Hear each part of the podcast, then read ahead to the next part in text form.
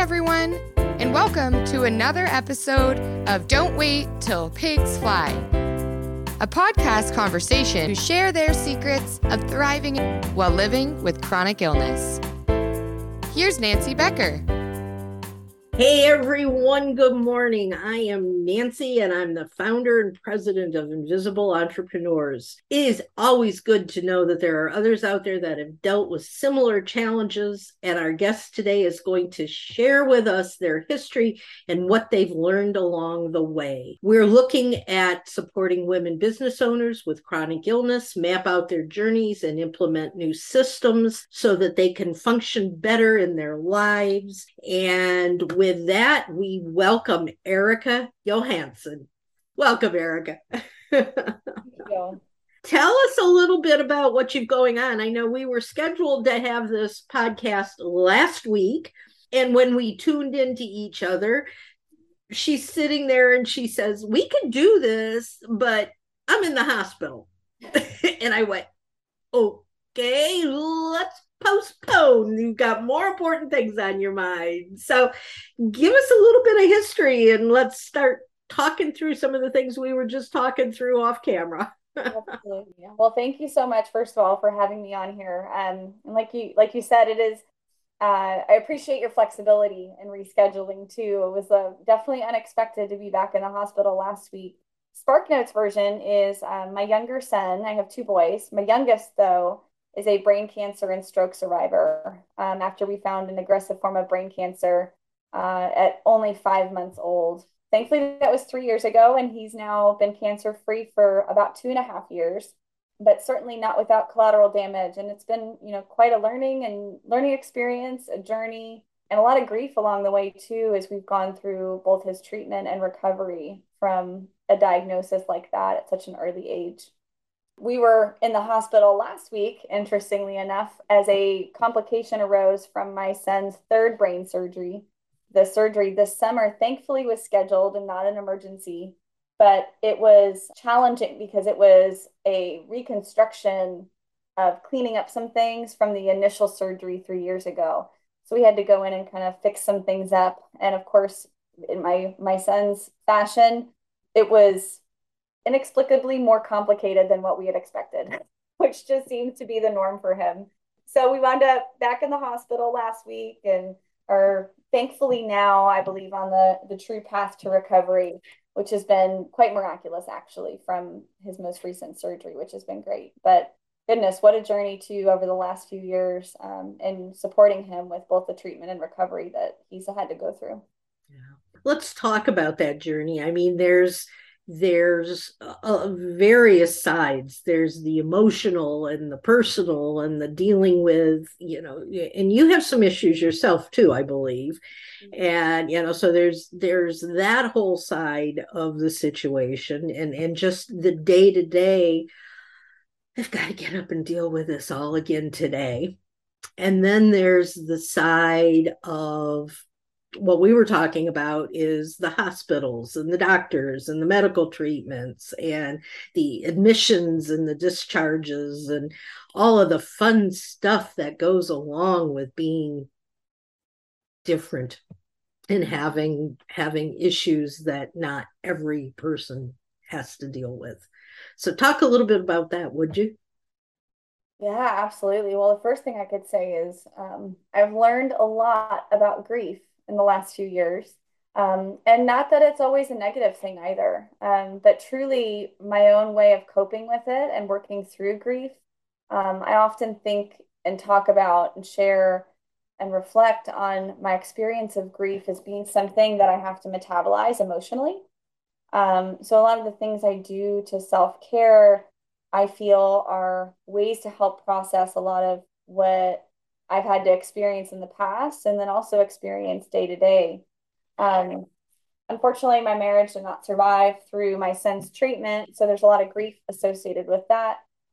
Um, uh, you know, I grieve every day my son's kind of normalcy. Um, I, I get sad when I see peers that are, um, quote, typical. And I see the challenges my son has, although our normal has become a new normal and we're used to that. We're getting used to that every day. Um, I still grieve, you know, that, you know, healthy infancy that I, you know, had thought we were on the path to having before we found his tumor. And I grieve, you know, a lot of the things that he's going to have in his future and um, the challenges that he's going to have to overcome just by nature of who he is. Um, although he's a survivor of both brain cancer and a stroke, um, he unfortunately is now deaf in his left ear and has mm-hmm. severe hearing loss in his right. So there's going to be some some major challenges, of course, with um, just how he interacts with the world around him going forward in life. Um, he's also got some uh, mobility issues with his left eye. So there's going to be maybe potentially some um, vision impairment as well. Um, and the stroke has really impacted his ability to use his mouth in an efficient way. So he struggles sometimes with pronunciation. Um, and again, you know, it's really these layering and complex issues that are going to change his worldview um, in such a drastic way from what we would all typically expect to experience. And um, and I grieve that. I grieve that that's something he has to work through. Now, I have full confidence that he's going to have, be resilient enough and and resourceful enough to navigate that. And I've certainly grown in confidence too in my parenting in terms of how to best support him and his unique tool set. Um, so I know we'll figure it out. I have confidence that we'll figure it out, but I, it still makes me sad, and I have to live with that every day when I wake up. Um, which I probably always will feel that way, even if I grow in my feelings of acceptance. Um, so that's been probably the most profound takeaway, truly, from the past few years. Um, just kind of that emotional realization of of how we all interact with the world every day, how we're going to all interact in the future, and how we work through that, and how we problem solve, and how we find confidence and that endurance within us to help continue problem solving because it can be incredibly exhausting at the same time and very demotivating if you continually run into roadblocks and things that are in your way and impairing your ability to move forward or achieve the things that you feel like you deserve and and are wanting and um, and wanting to to make possible. Yeah, and that was actually going to be my next question: is what what do you do? I mean, you are first and foremost, you are mom, you are caretaker, you are, you know, there 150% for him, but you've got another child too. How do you, how do you deal with that that issue of having that second child who I assume doesn't have any of these issues.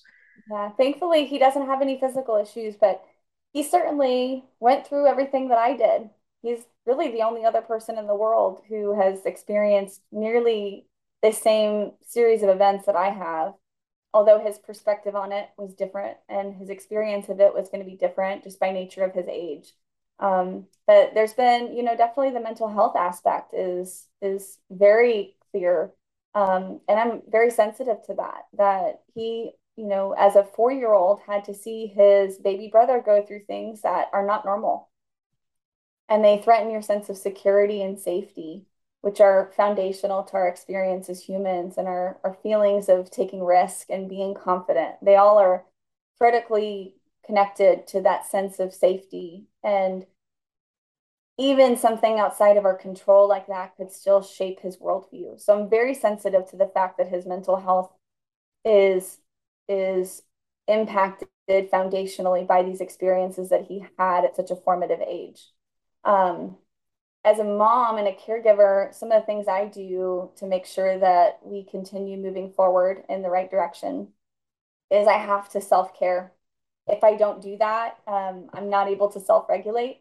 And something as simple as sleeping is like one of the most essential things that I could possibly do for myself. Um, another big takeaway from the past few years, besides feeling sleep deprived, right, is that if I don't sleep enough, I really lose my ability to self regulate the next day. Um, I'm sure I can function, I can get through things, I can, you know, tap into that adrenaline that'll help push me through. But that's really not sustainable. And so it's really critical that I sleep. That's one of the, the key things I do in terms of self care.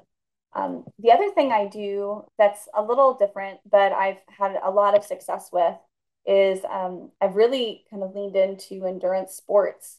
And um, in September of last year, I actually became an Ironman triathlete, uh, which was a, quite an accomplishment on the tails of the experience that I went through with my son and, and both, both of my sons, truly.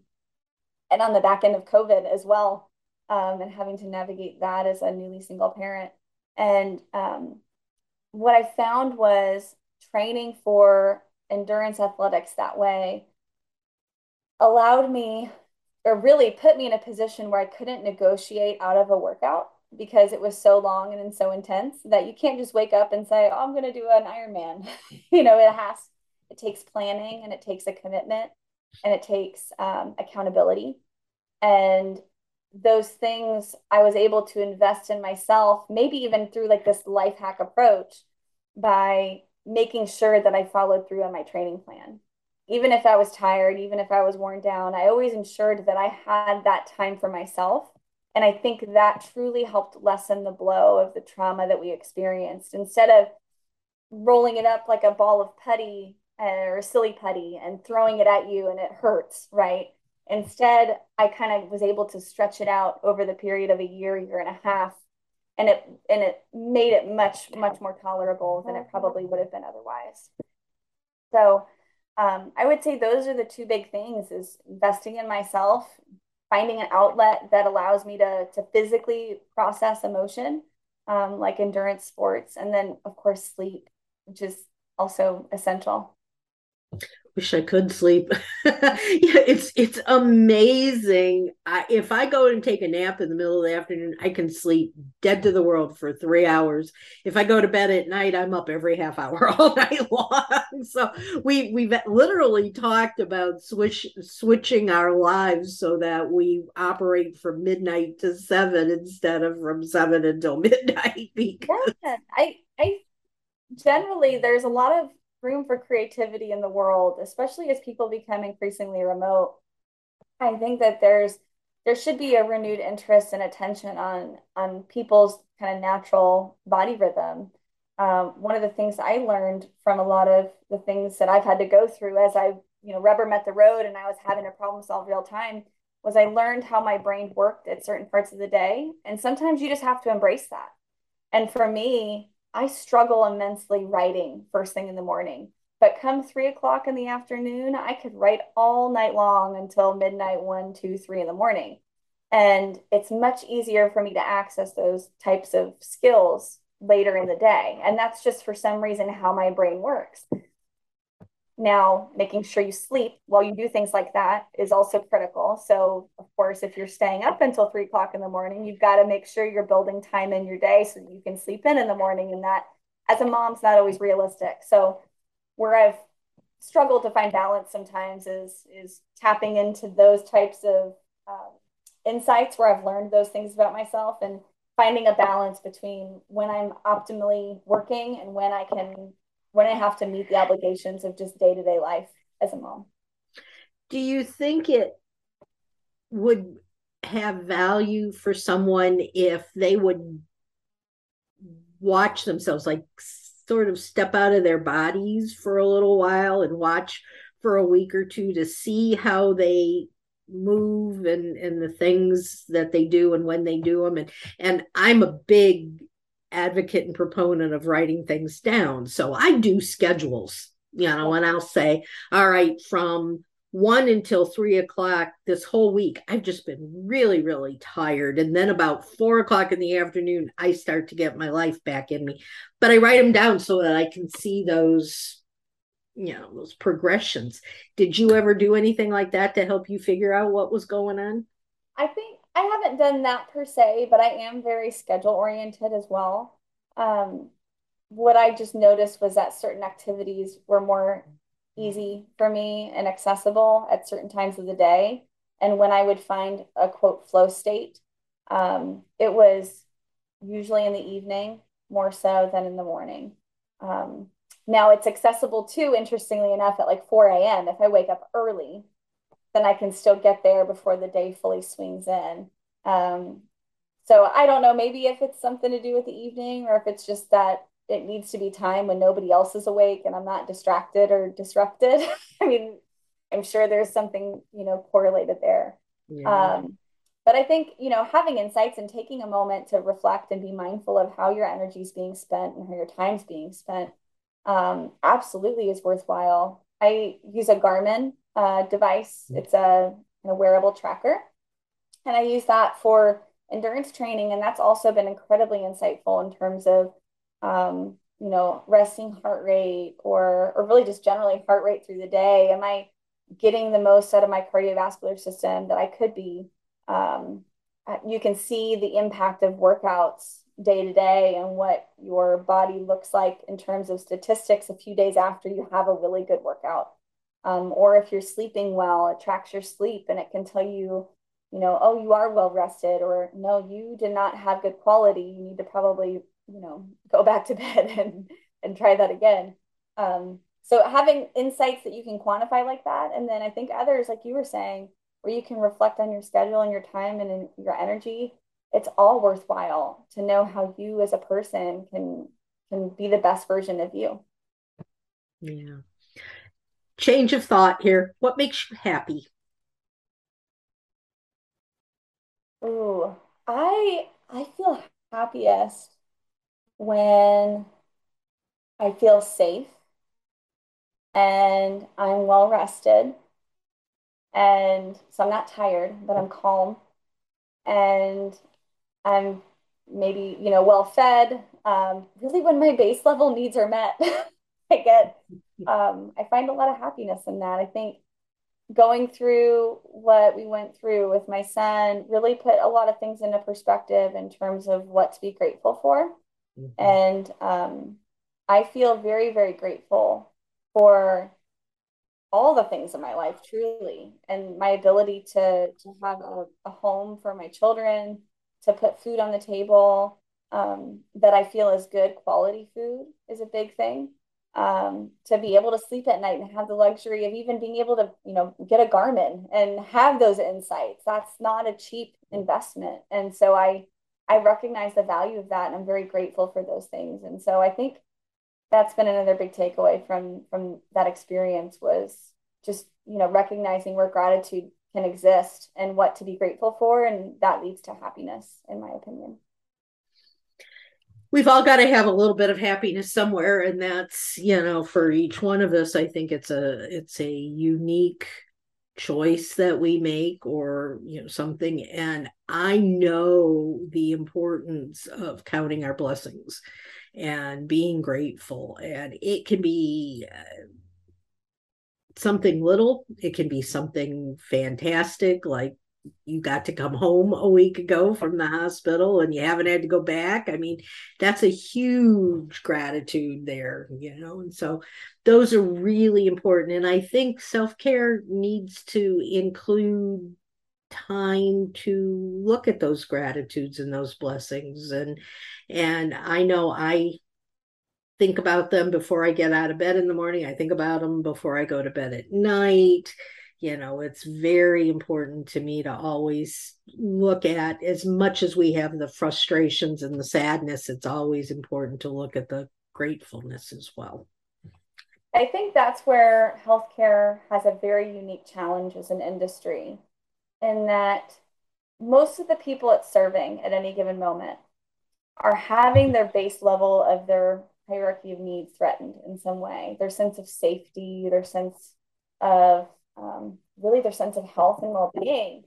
The essence of who they are as a person is being threatened. And so as an industry and a service it's going to inherently be challenged because it's having to support somebody who doesn't feel safe and therefore is not going to be really coming into that experience with a very positive mindset because they're scared. Mm-hmm.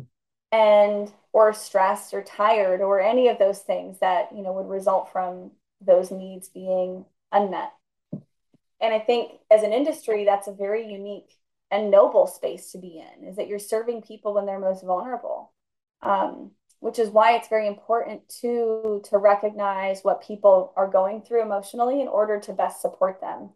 And I think one thing we all know, especially people that are um, dealing with chronic health issues or something very severe and persistent, um, or just generally acute. You know, you could just have a car accident and it's and it's intense experience on its own.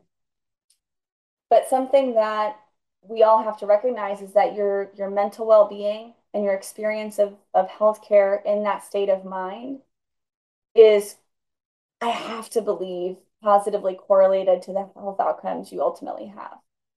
And if you are positive and you feel safe and secure and taken care of when you are most vulnerable, I, I truly believe that your opportunity to get better is greater than it would be if you are reminded of what makes you vulnerable when you're in that state of mind.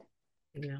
Yeah. I have a story about my husband who just less than a month ago on, on the 8th of July had triple bypass heart surgery. And he's never been sick a day in his life. It's always been me that's been sick. But he rebounded wonderfully because he had fantastic doctors he had nurses that were supportive everything was was really really great. And instead of him being in the hospital for the eight days that they thought he was going to be he got to come home in four and a half days. So that's that's a sign of what you're talking about where everybody's really there they're caring they're supportive well, he had to go back into the hospital the following week because he had fluid on his lungs and he had to have the fluid removed. And he went in, he didn't go into the he while he was in the hospital, he wasn't in the the you know where the doctors and all of that really were. He went into an imaging center. And nobody they threw him in a room. They said, "Get undressed and put on this gown." And then they walked out and they were gone for over an hour without saying one word to him. He had no clue as to what they were going to be doing, how they were going to be doing it, what was wrong, why this had to be done. And he just sat there. And you could see because I finally got to go back in and sit with him, you could see in his face and in his body and in his demeanor how he was walking in and he was feeling so good in the beginning. And then it just started, everything started caving in on him. And by the time they finally got in there, to support him. He was in pain, he was shaking, he was just scared because he had no clue what was going on and they weren't talking to him. And then the one person would come come in and they got frustrated with somebody else because that person hadn't taken his vitals. And yeah it just was a three ring circus. And you could physically see the changes in him going from very positive to very negative. And i'm going this is not right you know, how much effort would it have taken for the person who put him in the room in the first place to say, someone will be with you in just a little while. This is what they're going to do. You know, this is how that you're going to be taken care of. It's going to be fine. But no, they just threw him in a room and and walked away and never said another word. And I know you've got some some issues with things like that with discharging your son this last time. You said you you didn't think that was part of your favorite process. oh gosh, yeah. And getting admitted to the hospital and getting discharged from the hospital are two of the worst parts of actually being in the hospital. once you get once you get settled in your room and you have a kind of a flow and you figure out where the food's going to be that you're going to eat and or you're going to sleep remember those those needs those base level needs are met then everything kind of comes together from there and you can you can problem solve and be resourceful. It is so challenging and exhausting to go through the admission and discharge process when you're in that state of transition but there's so much waiting and so much you know un- you're unsure about where where you're going to be any next moment or what's going to happen. That anticipation can really wear you out. And um, my heart goes out to your husband and that experience that is very hard um, especially when you're feeling vulnerable like that and to be left there for so long with your mind and your thoughts even alone is is kind of torturous to be honest Yeah, it really is. And and you know, so luckily I got to go in and I was joking with him and you know, all of that to make him feel a little better. But it's and when the doctor finally came in, he was wonderful and got to talking and reassured us and, and everything was fine. But it was that period of time between when he went in and when he actually had the work done that was just horrendous. So, one of the things I'm hoping to do with my organization is to actually create some training programs for medical staff that teach them. You know, it's not just about hurry, hurry, hurry. You've got 35 patients, but take a little bit of time to reassure someone and to just you know be there to support them they're scared they don't know what's going on they're they have no clue of whether they're going to walk out of this room or not you know and and just be gentle with them and uh, so I, I i hope that the medical profession will open their minds and hearts to things like this and, and be able to listen and, and take in and figure out how to accomplish some of these things. So and I'm sympathetic to the the staff too. So I mean, goodness, the the challenges that they've had to endure just within the last few years in the pandemic alone have been so taxing. And so I'm very sympathetic to that and healthcare absolutely has an economics problem at hand. You know, many hospital systems, even despite of nursing shortages right now, are having to experience layoffs because they can't meet payroll. So there's challenges like that that are happening, and healthcare has to operate as a business here in the US. And that brings a whole other set of challenges. And part of that's going to be productivity. So finding a balance between service and productivity is really a whole other ball game and you're working with staff that have to be trained in a way that is so prolific with details to health conditions and nuances to all of the different various experiences that might walk in their door um, especially ed staff. I just have to imagine i mean that's a exceptionally challenging job and i would imagine equally exhausting in many ways to what even the patients and their families experience. Um, yeah, I think they're tired, you know. So many of them have had double and triple shifts and and you know they've they've seen yeah. Exhausted yeah. waiting in the ed for 12 hours myself. I wouldn't you know i couldn't imagine doing that back to back. I think you know the takeaway there right is that we're all human at the end of the day and we all are tasked with things beyond our ability to fulfill just outright without any training, without any endurance or anything like that. And so I think, especially in healthcare, is we must meet each other in that space of humanity. And like you said, be gentle with one another in those experiences and compassionate and empathetic. And I think I think if we all maintain that mindset, even as patients and as the clinicians and as all the other supporting staff are that are involved with the care, um, I think, you know, really generally the experience of it should improve. And, and again, that all correlates to health outcomes at the end of the day. If we all have a better experience, it's going to mean that people get better care. Oh, and that's what we're hoping for. You know, that's what we're all working on. So, because the bottom line is nobody wants to be sick. No, you know, we all want to feel good and we all want to be able to be our best that we could be at anything, but sadly, that doesn't happen all the time. And so we need to be able to, both from the patient and the caregiver standpoint, we need to figure out what's going to be the best outcome for us for us all. And I think that's a wonderful place to end our conversation. Has there been anything that we haven't talked about that you would really like to share with the audience? I would just share some final thoughts that, you know, despite the challenges that we're faced with right now, especially at this time in history and at this time in the industry that's undergoing enormous transformation, I think I, I have such optimism for where things are headed. I think that technology is going to unlock opportunities for us that we can't imagine yet.